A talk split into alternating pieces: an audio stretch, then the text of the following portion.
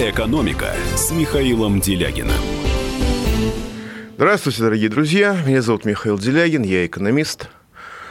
Ну, лучшее, что можно сказать про эту неделю, это то, что она кончилась. А, я думаю, что э, следующая неделя будет чуть получше.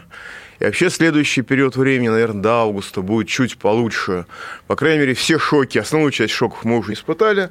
Но э, у нас есть событие, в связи с которым я хочу э, немножечко отвлечься. 1 апреля начинается призыв в российскую армию.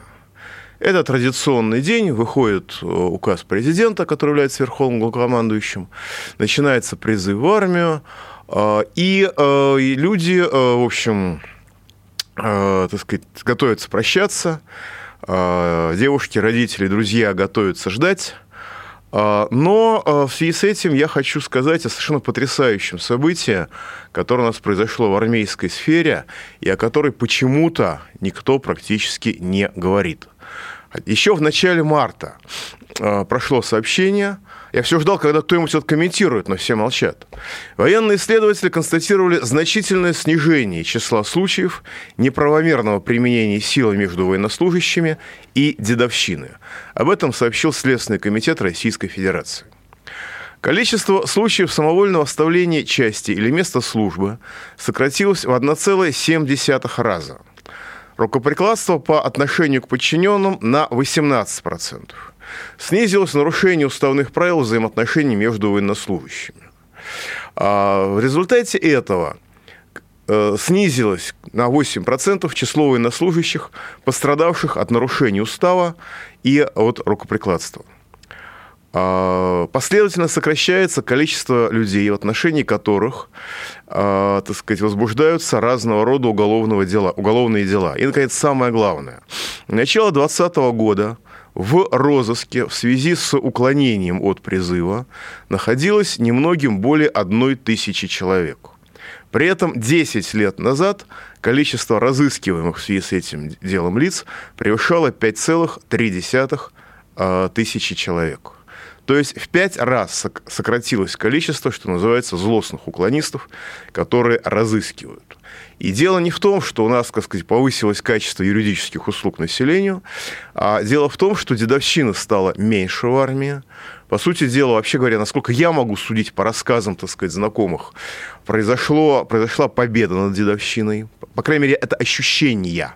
Их, безусловно, хотелось бы проверить социологическими исследованиями.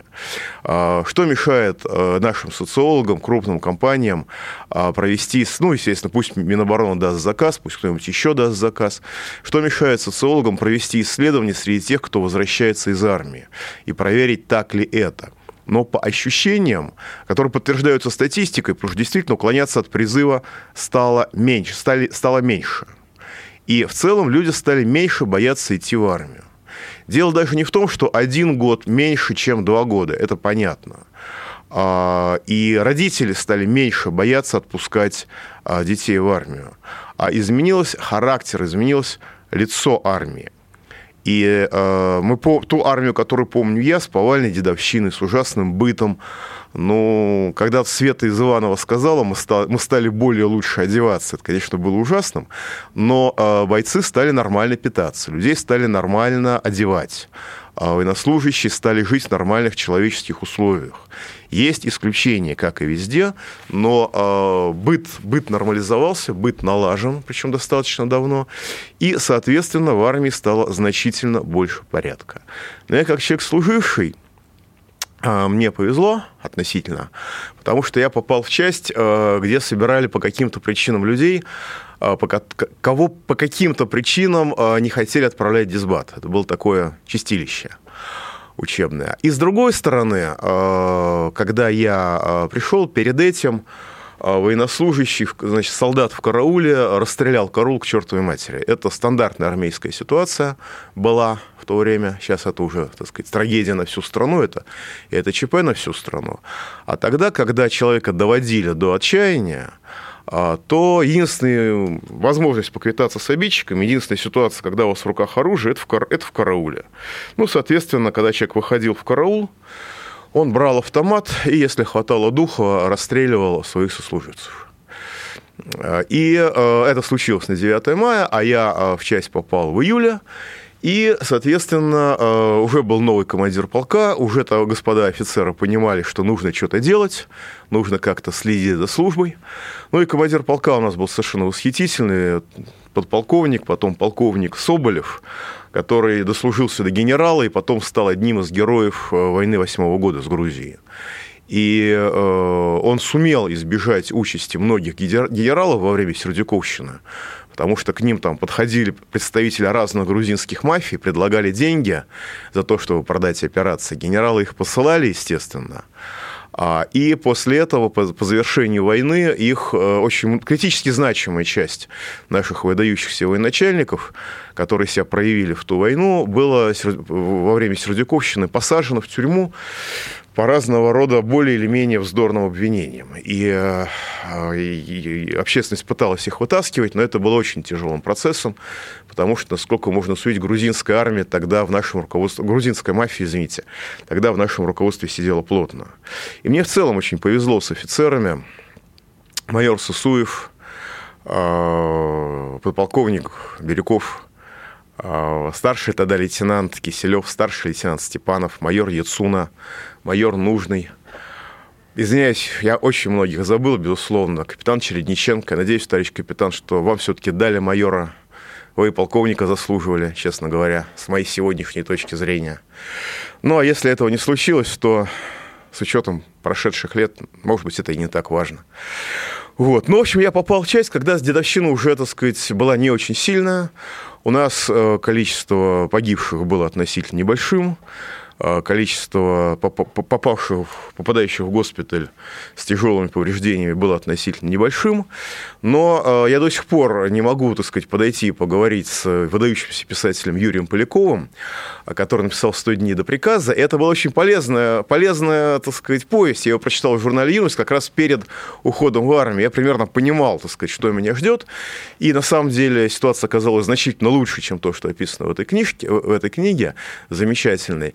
Но, к сожалению, мама моя эту книгу прочитала тоже.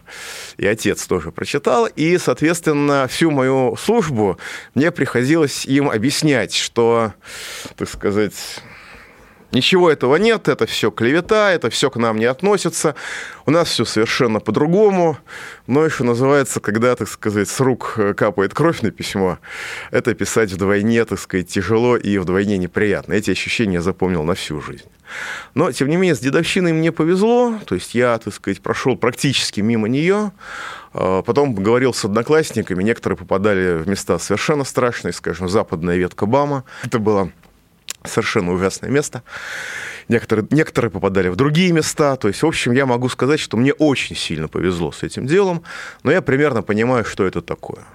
Одна из причин, по которой, скажем, ненавижу э, наркоманию, заключается в том, что когда э, вас бьет э, человек в состоянии алкогольного опьянения, он понимает, алкоголь как бы не полностью отключает мозг, и он понимает, что он совершает агрессию, у него есть какие-нибудь тормоза. А у человека, который, скажем, покурил травки, у него э, никаких тормозов нет. И, соответственно, это значительно более страшно и ведет к значительно более тяжким последствиям. Но, тем не менее, просто та статистика, которую мы сейчас видим, Статистика, на самом деле, самая надежная следственных дел а, и беглецов показывает, что общество стало спокойнее относиться службе. Общество стало воспринимать службу как действительно что-то нормальное, не как агрессию со стороны государства, а как свой долг. И армия преобразилась. Ну, невозможно было там в 90-е годы представить себе, что, э, так сказать, бизнес будет добровольно жертвовать на строительство храма, как, скажем, он э, сбрасывается сейчас на храм Патриот. А бизнес давал деньги на еду, бизнес давал деньги на одежду, бизнес давал деньги на отопление казарм. Иногда бизнес давал деньги на оружие. Было и такое, черт возьми. Вот. Но э, сейчас армия стала совершенно другой. И э, просто по рассказам людей, которые отслужили, я с ними сталкиваюсь в самолетах, я с ними пересекаюсь в жизни, все по-другому. Кормят хорошо, кормят, как в американской армии, иногда лучше, чем в американской армии, я тоже могу сравнивать это дело.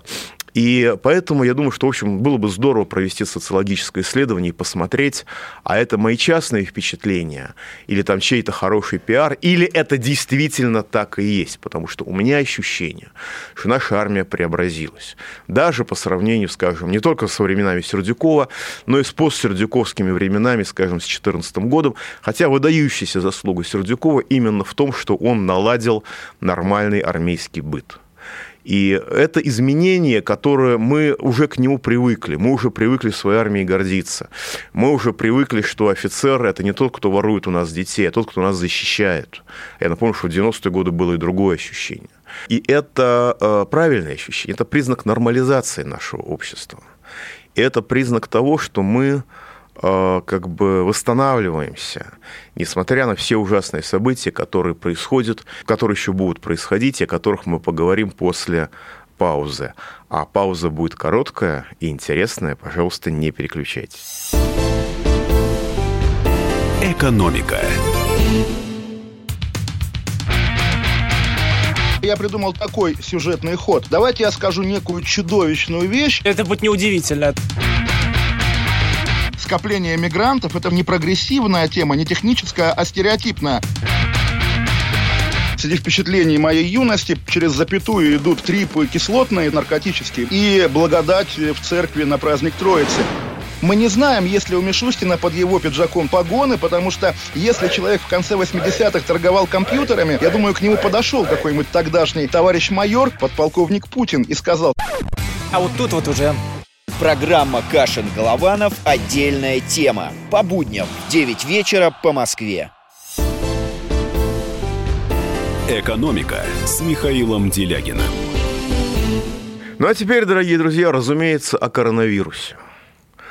Паника, связанная с коронавирусом, обвалила мировую экономику. Она является главным фактором, по которым, из-за которого у нас произошли драматические события этой недели – ну и на самом деле и прошлой неделе тоже, потому что Доу Джонс падает уже достаточно давно, а нефть просто дешевеет с начала января, дешевела еще и до коронавируса. Это было удешевление в силу того, что мы начали входить в новый кризис. Я не удивлюсь, если сейчас мы входим в глобальную депрессию – я думал, что мы войдем в глобальную депрессию в конце года в связи с, внутри, ну, с внутриамериканской политической борьбой за власть, но нельзя исключить, что а, отскока не будет или он будет маленький, и мы входим в депрессию, глобальную депрессию уже прямо сейчас. Безусловно, мы будем входить в нее неравномерно. Безусловно, они очень долго будут говорить в будущем времени, когда она уже будет стоять на повестке дня, уже будет происходить. Ну, простой пример. А, Великая депрессия в прошлый раз началась в 1929 году, а американцы окончательно в нее поверили только в 1932 году, когда уже, так сказать, полтора миллиона человек умерло, это по минимальным оценкам, от голода, и, в общем, были достаточно тяжелые обстоятельства. Что мы видим сейчас? Что сейчас бросается в глаза и режет глаз? Мы видим сегодня э, чрезмерную, гипертрофированную, аллергическую какую-то реакцию государств. ВОЗ объявил пандемию э, позавчера вечером – а, но я понимаю чиновников из ВОЗа, я их терпеть не могу. Я считаю их жуликами, продавшимися глобальным фармацевтическим компаниям. Но я понимаю, почему они так тянули с объявлением пандемии. Ни в одной стране мира, кроме Сан-Марино, не превышен эпидемиологический порог. Господа, какая пандемия, когда нигде нет эпидемии, прости господи. Но они вынуждены реагировать на панику правительства на истерику правительства, на крайне жесткие действия, которые осуществляются правительствами. При том, что если посмотреть на симптомы коронавируса, ну, в нашей стране э, сдать анализ на коронавирус даже в Москве просто так нельзя. Ну, в Питере можно, в Москве нельзя. Вы должны вызвать скорую, вас должны, вы должны иметь симптомы, то есть у вас должно быть не латентное течение, а уже острое течение, и вас должны на скорой отвезти, и только тогда, только в инфекционной больнице взять анализы. Исключение – это люди, которые приезжают из, так сказать, зон заражения. Но а здесь тоже все очень интересно. э, проверяют людей, которые приезжают из зоны заражения в Москву и остаются в Москве. Если вы, скажем, прилетели из э, Милана в Москву, но у вас пересадка в Питер, весьма вероятно, что у вас никто анализ брать не будет. А если вы из того же самого Милана прилетели в Питер или в Новосибирск или, в Каз... или куда-то еще, куда есть прямые рейсы, у вас э, не будут брать анализ просто не будут. У нас а, реальные а, серьезные эпидемиологические мероприятия, по моим ощущениям, осуществляются только в Москве, во многих местах не осуществляются. Ну, может, еще в Питере осуществляются. Если посмотреть на симптомы, вот сейчас, пожалуйста, меня прослушайте внимательно и запомните, потому что это дело надолго, и нам с этим предстоит жить, э, по крайней мере, пару месяцев. Значит, признак коронавируса в острой форме – это сухой кашель и стесненное, затрудненное дыхание. Вот если у вас, что называется, извините за мой французский сопли, если вы откашливаете мокроту, а, совершенно спокойно живите, это не оно. Это какой-то другой вид сезонного гриппа, может быть, но это не коронавирус.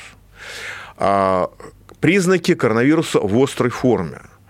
А, вы э, на 10 минут, помимо температуры, помимо сухого кашля, но до этого простое, э, простое так сказать, технология, вы задерживаете дыхание на 10 секунд.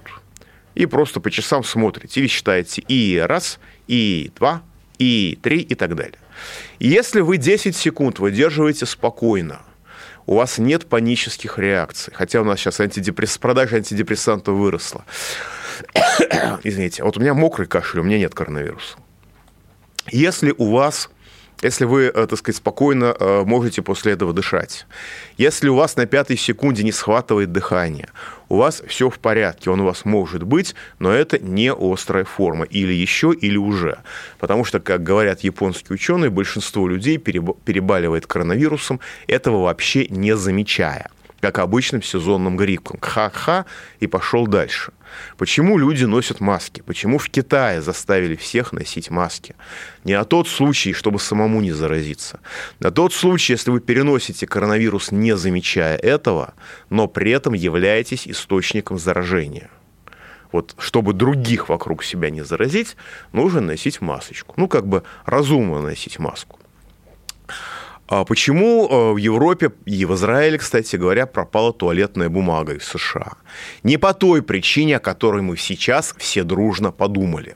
Не по той причине, на которой многие веселые люди намекают. По совершенно другой причине.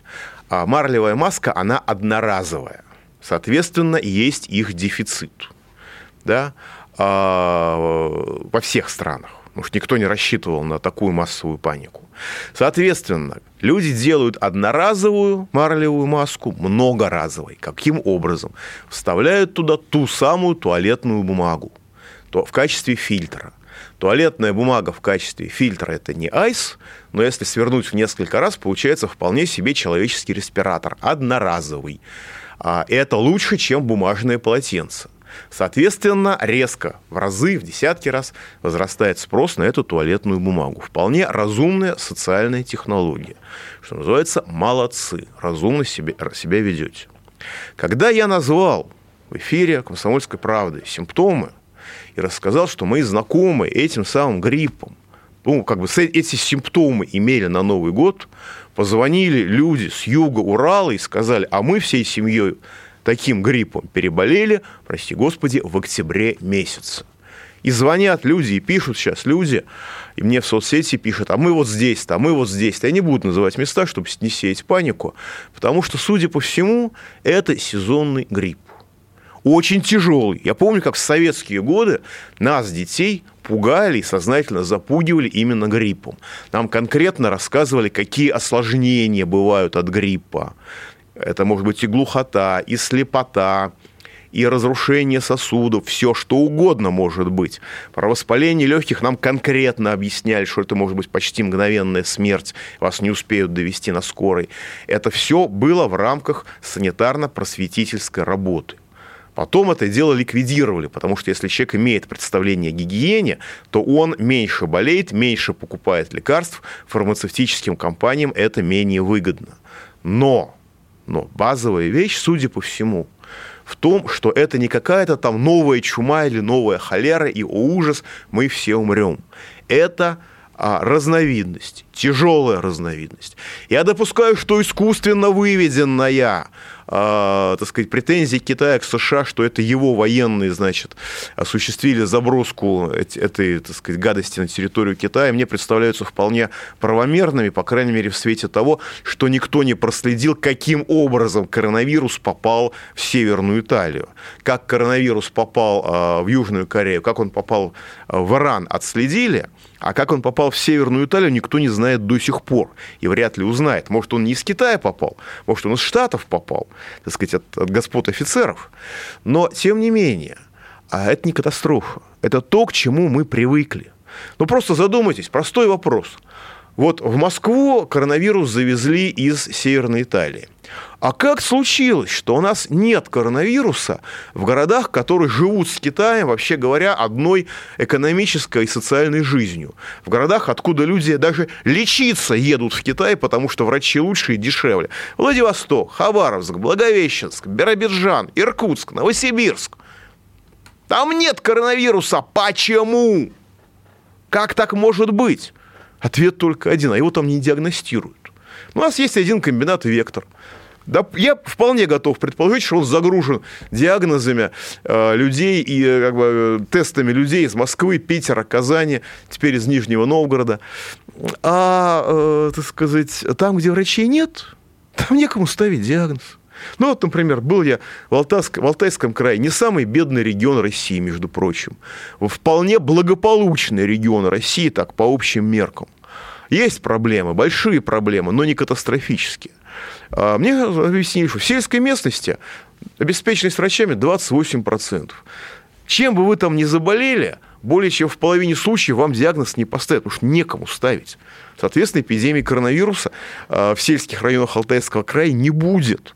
И не важно, что там будет происходить на самом деле. Слава богу, что это не чума. Слава богу, что это не холера. Слава богу, что это не что-то серьезное. Да? Но а, гипертрофированная реакция государств всего мира заставляет задуматься о причинах этого. Потому что мир обвалился окончательно из-за заявления а, ВОЗ о пандемии, и второй рынки этот удар выдержали, а вот когда Трамп объявил о 30-дневном прекращении авиасообщений с Европой, вот это стало окончательным уже ударом по рынкам. И, э, так сказать, именно это, так сказать, добило Доу Джонс окончательно. Ну и наш, соответственно, рынок тоже, и многие другие рынки мира тоже. Но когда мы читаем, какое, как, какие руководители каких стран на карантине или болеют, ну, в общем-то, уже не до рынков. Пауза будет короткой. Экономика. Где Антонов? Где Миша? Где Антонов? Где Антонов? Михаил Антонов – Куда он делся? А я никуда не делся. Теперь каждый день с полудня до 15 часов по московскому времени я с вами, а вы со мной. Политика, экономика, мировые и региональные новости, музыка – все это в программе WhatsApp страна. Так что встречаемся в эфире. «Экономика» с Михаилом Делягиным. Итак, дорогие друзья, вот э, очень странная реакция, скажем, госпожи Меркель, которая заявила, что 70% немцев переболеет, ссылаясь на неназванных экспертов, и чрезмерно резкая реакция господина Трампа на это дело. А ведь в чем задача любого э, руководства, любой страны? Задача любого руководства любой страны – это, во-первых, избежать паники, Паника – это самое страшное, она страшнее любой эпидемии. В состоянии паники люди и на пулеметы бегут, и ничего с ними сделать нельзя, кроме как убить. И второе – развернуть мощную сеть противоэпидемиологических мероприятий. То есть мы спецслужбы и полицию ставим в ружье, а остальным говорим, ребята, э, все сложно, но это не катастрофа. То есть идеально в этом отношении появились себя китайцы. Я понимаю, что э, господа, товарищи генералы Народно-освободительной армии Китая, они, конечно, воспользовались случаем, чтобы провести полномасштабное учение, потому что кто ж им позволит э, при других обстоятельствах провести такие масштабные учения по защите от бактериологического оружия, это я понимаю. Я понимаю, что это было использовано внутри политической борьбе. Но посмотрите, китайцы красавцы, они показали всему миру пример того, как надо действовать. У них в прошлый четверг побеждена эпидемия, количество заболевших стало меньше, чем количество выздоровевших. Они подождали до этой среды. Они ждали, они не объявляли, они хотели перестраховаться абсолютная дисциплинированность китайского общества. То, как китайское общество среагировало на эту, так сказать, в общем-то, катастрофу экономическую, это пример идеального поведения именно гражданского общества. Вот гражданское общество, которое нам сейчас пытаются а, имплантировать с Запада, оно у нас было при советской власти, и мы видим, как оно должно работать в Китае когда люди самоизолировались кварталами, вводили у себя местное самоуправление при минимальной помощи от государства или вообще без помощи от государства, наводили порядок железной рукой, воспитывали несознательных элементов, обеспечивали дисциплину и обеспечивали порядок, сами, между прочим, обеспечивали и так далее. В результате они победили эпидемию, повторюсь, в прошлый четверг. И сейчас Китай предлагает всему миру помощь, потому что, скажем, а, искусственная вентиляция легких нужна примерно 1% заболевших, ну, из тех, у кого острая фаза. Но при этом очень многим она не помогает. И нужна технология э, очень сложная, так сказать, э, не могу назвать правильного названия этой технологии, но, в общем, вам значит, подают кислород в легкие, а, так сказать, э, специальным образом, а, так сказать, прокалывая э, э, экстракорпорально. А, это нужна специальная койка, специальное оборудование для того, чтобы проколоть вам так сказать, межреберное пространство, как я понимаю, подавать кислород в легкие, называется внутримембранная технология. Она сложная. В Китае она оказалась и ее, так сказать, развернули в нужных масштабах.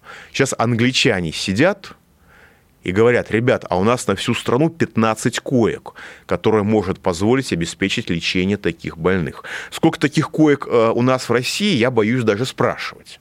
Подозреваю, что их просто нет, и никто про это даже никогда не слышал. Кроме там пары частных клиник, может быть. У нас тут начали строить э, новый инфекционный корпус под Москвой. А если будем, стро- будем строить обычными темпами, то к завершению эпидемии как раз успеют залить фундамент. А, ну, я допускаю, что госпиталь, который сейчас разбирают в Ухане, просто перенесут к нам. Это было бы хорошим решением, это было бы правильным решением. И если Собянин это действительно это делает, то он тогда в этом случае молодец. Потому что наша экономика уничтожена. Мы ничего не можем произвести в должном масштабе. Об этом заботится Банк России и правительство. А, с одной стороны, запрещены, по сути дела, кредиты реальному сектору, даже сверхдорогие.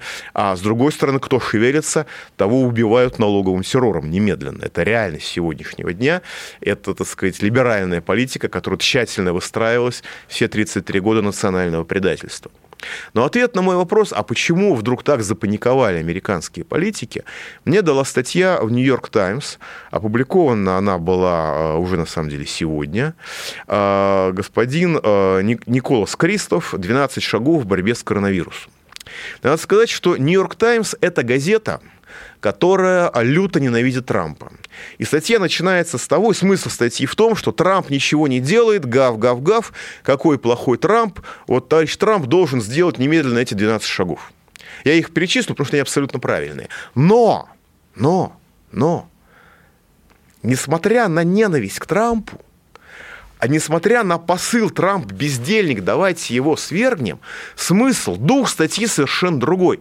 Товарищ Трамп, ты работай, мы вокруг тебя сплотимся, говорят лютые враги Трампа. Лютые враги Трампа обращаются к Трампу не как к врагу, а как к руководителю. Ты давай, работай, и мы тебе поможем. Вот мы тебе помогаем уже сейчас, мы тебе объясняем, что ты должен сделать. Любое общество, не только наше, сплачивается вокруг руководства, каким бы оно ни было в условиях кризиса. И, возможно, Трамп пошел на обострение не потому, что он плохо учился в школе, не потому, что он паникер, не потому, что он знает что-то, какой-то такой ужас, что не знает никто в мире, а потому, что он решает политические проблемы. Ему нужно, чтобы общество перед выборами, его ненавидящее наполовину, сплотилось вокруг него, а для этого нужна сначала эпидемия, а потом победа над эпидемией. А теперь меры, которые предлагают американские журналисты, меры абсолютно разумные, и я думаю, что эти меры нам стоит соотнести э, с сегодняшней нашей Россией. Потому что, да, это сезонный грипп, но это, на мой взгляд, это моя гипотеза, мое предположение, но это очень тяжелый сезонный грипп, и к нему нужно относиться серьезно. Как относятся власти Москвы, например. Но неплохо было бы иметь аналогичную реакцию на федеральном уровне. Первое. Необходимо выделить средства на массовые бесплатные анализы для выявления заболевших. В Вашингтонском университете создана система, позволяющая людям приезжать в клинику и сдавать анализы, не выходя из автомобилей, что позволяет предотвратить инфекции в клинике. Точно так же делали в Южной Корее – нам необходимо срочно внедрить систему быстрых анализов с получением результатов в считанные минуты, и в ближайшее время нам срочно понадобятся тесты, позволяющие выявить тех, кто был заражен вирусом и уже приобрел иммунитет. Добавлю, если, это, если иммунитет возникает от этого заболевания, потому что есть гипотеза, что он не возникает. Что я могу сказать очень четко? У нас в 2016 году Минздрав издал приказ, который, по сути дела, запретил передовые медицинские исследования. Если вы что-то сделали, или в 2015 2015 даже. Если вы что-то сделали, вы должны немедленно публиковать все свои результаты открыто и доступно. В результате Японцы получили Нобелевскую премию немедленно после этого, благодаря исследованиям томских и новосибирских ученых, о которых, разумеется, никто не вспомнил. Поэтому в Вашингтонском университете такую систему создать можно, в Южной Корее такую систему создать можно, в Российской Федерации неусыпным попечительством российского правительства такую систему создать вряд, можно вряд ли. Государство старается, чтобы это было сделать нельзя. И, так сказать, финансированием науки и, строго говоря, а, медицинской политикой. Вторая мера. Необходимо отменить массовые мероприятия в тех регионах страны, у нас это делается, где наблюдается распространение инфекции среди населения. Работодатели должны по возможности предлагать людям работать на дому и создавать для этого условия. Даже в условиях социального дистанцирования в конечном итоге могут заразиться более трети американцев. А Меркель предупредила, что в, случае, в худшем случае могут заразиться 70%. Позиция Меркель предельно понятна она в, у нее, как и во всем развитом мире, беднеет средний класс. Это результат глобального экономического кризиса.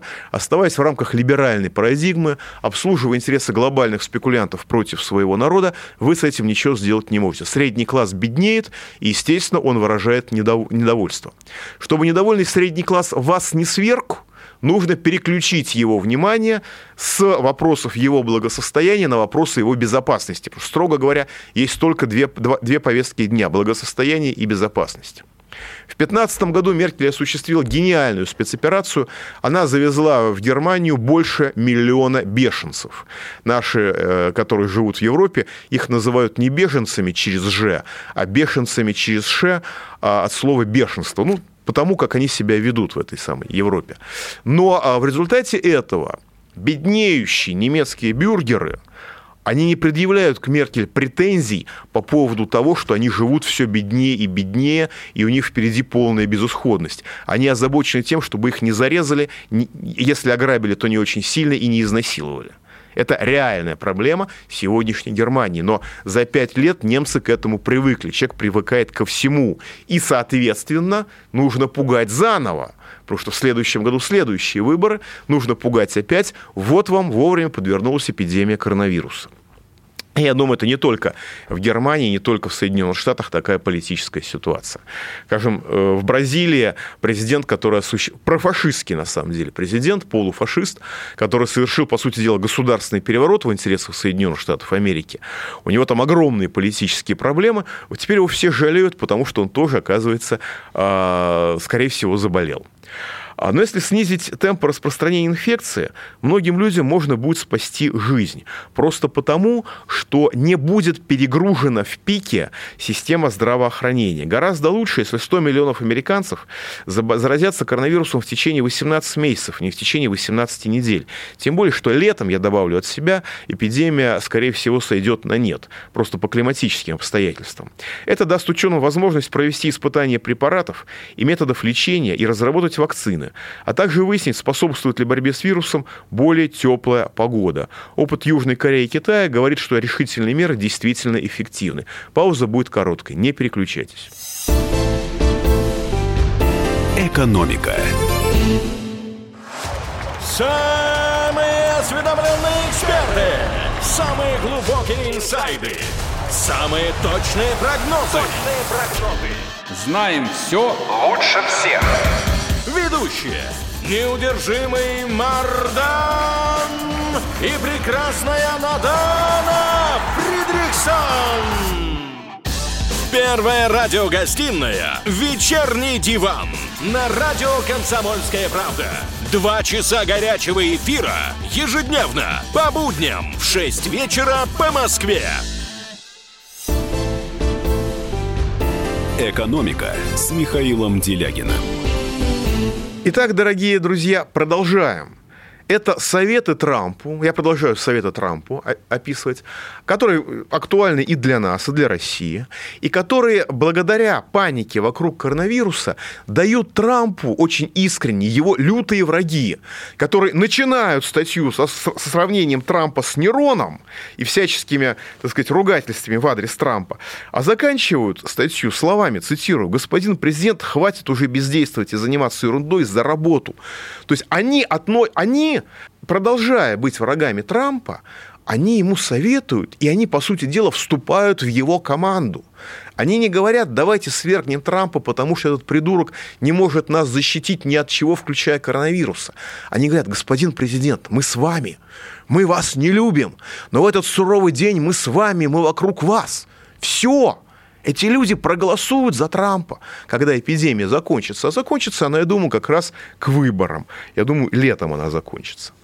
Итак, а третья мера, говор- которая необходима, обеспечить повсеместное применение системы дистанционной медицины, чтобы пациенты могли получать консультацию врача, не выходя из дома.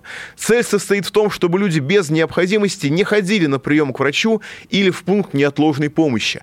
Видеосвязь была создана и работала еще в фашистской Германии в 30-е годы. Сегодня у нас у каждого в телефоне Skype или другие формы видеосвязи. Они есть и по, и по WhatsApp, и по Viber. Ничего не стоит разработать свой собственный менеджер для видеосвязи. О телемедицине говорят с советских времен. С 60-х годов говорят о телемедицине. Где она? Вот этот пункт абсолютно необходим нам, и не только в связи с эпидемией коронавируса, в связи с тем, что у нас уничтожено здравоохранение, а как человеку получить медицинскую помощь, если э, он не имеет доступа к врачу? Ответ простой, дешевый, который можно сделать завтра. Телемедицина. Хорошо, видеомедицина, вы меня поправляете, молодцы. Четвертое. Необходимо подготовиться к тому, что больницы будут перегружены, как это произошло в китайском Ухане, Иране и Северной Италии. Судя по, эпи- судя по эпидемиологическим моделям, к концу апреля будут инфицированы миллионы американцев. И опасность в том, что в условиях хаоса из-за отсутствия лечения будут умирать люди с другими заболеваниями. По некоторым оценкам, в США количество инфицированных новым коронавирусом э, может достичь 100 миллионов человек, из которых 5-10% может понадобиться госпитализация, а 1% заболевших может потребоваться искусственная вентиляция легких.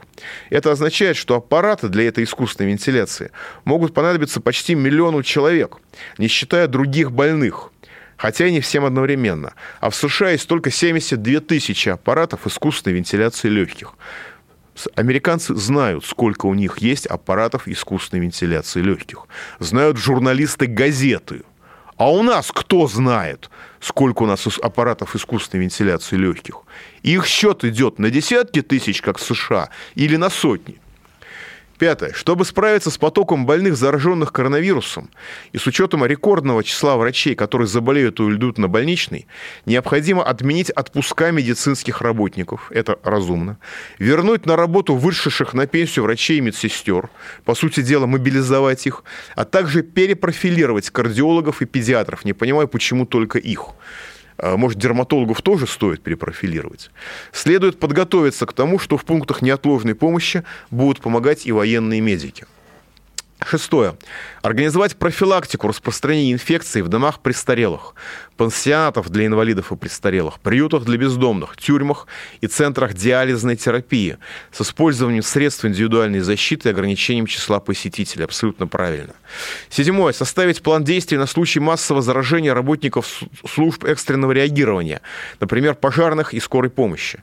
Не исключено, что придется обратиться за помощью к Национальной гвардии. Но, в- учитывая наши внутренние войска, то есть Росгвардию, да, вполне. Восьмое. Создать условия, чтобы как можно больше людей имели доступ к медицинской помощи. Это как, как раз про Россию. Необходимо будет повсеместно внедрить программу Medicaid, в том числе в штатах, где она не действует, и создать механизм, позволяющий сдавать анализы на коронавирус и проходить лечение бесплатно, в том числе без страховых доплат или вычетов. Но у нас медицина не настолько платная, как в Соединенных Штатах Америки. У нас это, по-моему, реализовано. Конгрессу необходимо незамедлительно принять закон, принятие которого, к огромному стыду, затягивается уже 16 лет, предусматривающий предоставление оплачиваемого отпуска по болезни всем работникам. У нас это есть, слава тебе Господи, мы не Америка. У нас еще остался, остались ку- куски социализма. Десятое. Значительно увеличить производство средств индивидуальной защиты, необходимых в больницах. В некоторых больницах уже отмечается нехватка масок респираторов. А в аварийном запасе США имеется всего 12 миллионов масок респираторов, номер 95, но это то, что нужно, специ- так сказать, именно для этого вируса, что составляет суточное количество для страны во время эпидемии. 11. Они знают, сколько у них есть масок респираторов, какого вида. Журналисты знают. У нас, по-моему, если есть такой запас, даже в правительстве о нем понятия не имеют. 11. Надо подготовиться к проведению дистанционного обучения учащихся э, государственных школ в наиболее пострадавших районах страны. Как показали результаты исследования во время эпидемии испанского гриппа 2018 года, в городах, где были отменены занятия в школах и массовые мероприятия, и в которых это было сделано заблаговременно, обстановка была намного лучше, чем в других городах. Сегодня как минимум у 6 миллионов американских школьников дома нет доступа к интернету. Они знают, сколько у них школьников не имеют доступа к интернету на 300-миллионную страну. Мы этого не знаем, судя по всему. А значит, что школам надо будет предоставлять школьникам, не имеющих компьютеров, точки доступа и ноутбуки. Ну, некоммерческая организация пытается разослать в школы 6 миллионов книг, чтобы дома дети могли хотя бы читать. Ну, в школах для малообеспеченных детей. Но сейчас нужны компьютеры. Наконец, 12 Вместо того, чтобы спасать авиакомпании или круизные компании, надо предоставлять находящимся на карантине людям право на получение страховки по безработице и отменить для них требования для получения пособий, чтобы как бы много раз сдавать бессмысленные справки. Надо позаботиться, чтобы семьи с низким доходом не оказались бы на улице из-за того, что они вдруг не могут платить на жилье или выплачивать ипотеку. Господа, члены правительства, я понимаю, что вы вряд ли слушаете радио «Комсомольская правда». Вы вряд ли обращаете внимание на российские медиа, судя по вашему поведению, и на российское общество в целом. Но «Нью-Йорк Таймс» вы обязаны читать, как либералы, которые служат глобальным финансовым спекулянтам. Вам написали программу из 12 пунктов. Это они думают, что написали ее Трампу. Модифицируйте ее и примените ее сегодня вечером. Ну хорошо, сегодня вечером вы уже отдыхаете. В понедельник утром Примените ее, начните ее применять. Там много разумных вещей. Да, это сезонный грипп. Да, его не нужно бояться слишком сильно. Повторюсь, это тяжелый сезонный грипп. Нам не нужно заниматься паникой. Но в мире рвутся кооперационные связи. Возможно, мы падаем в глобальную депрессию. Нам нужно менять свои подходы ко всему. Как нужно менять подходы к экономике, э, я говорю каждый день.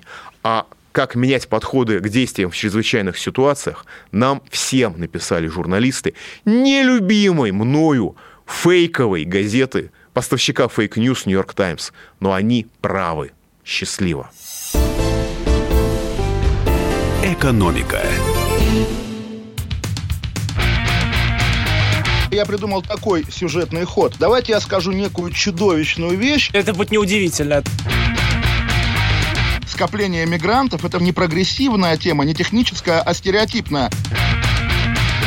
Среди впечатлений моей юности через запятую идут трипы кислотные, наркотические, и благодать в церкви на праздник Троицы. Мы не знаем, есть ли у Мишустина под его пиджаком погоны, потому что если человек в конце 80-х торговал компьютерами, я думаю, к нему подошел какой-нибудь тогдашний товарищ майор, подполковник Путин, и сказал... А вот тут вот уже... Программа «Кашин-Голованов. Отдельная тема». По будням в 9 вечера по Москве.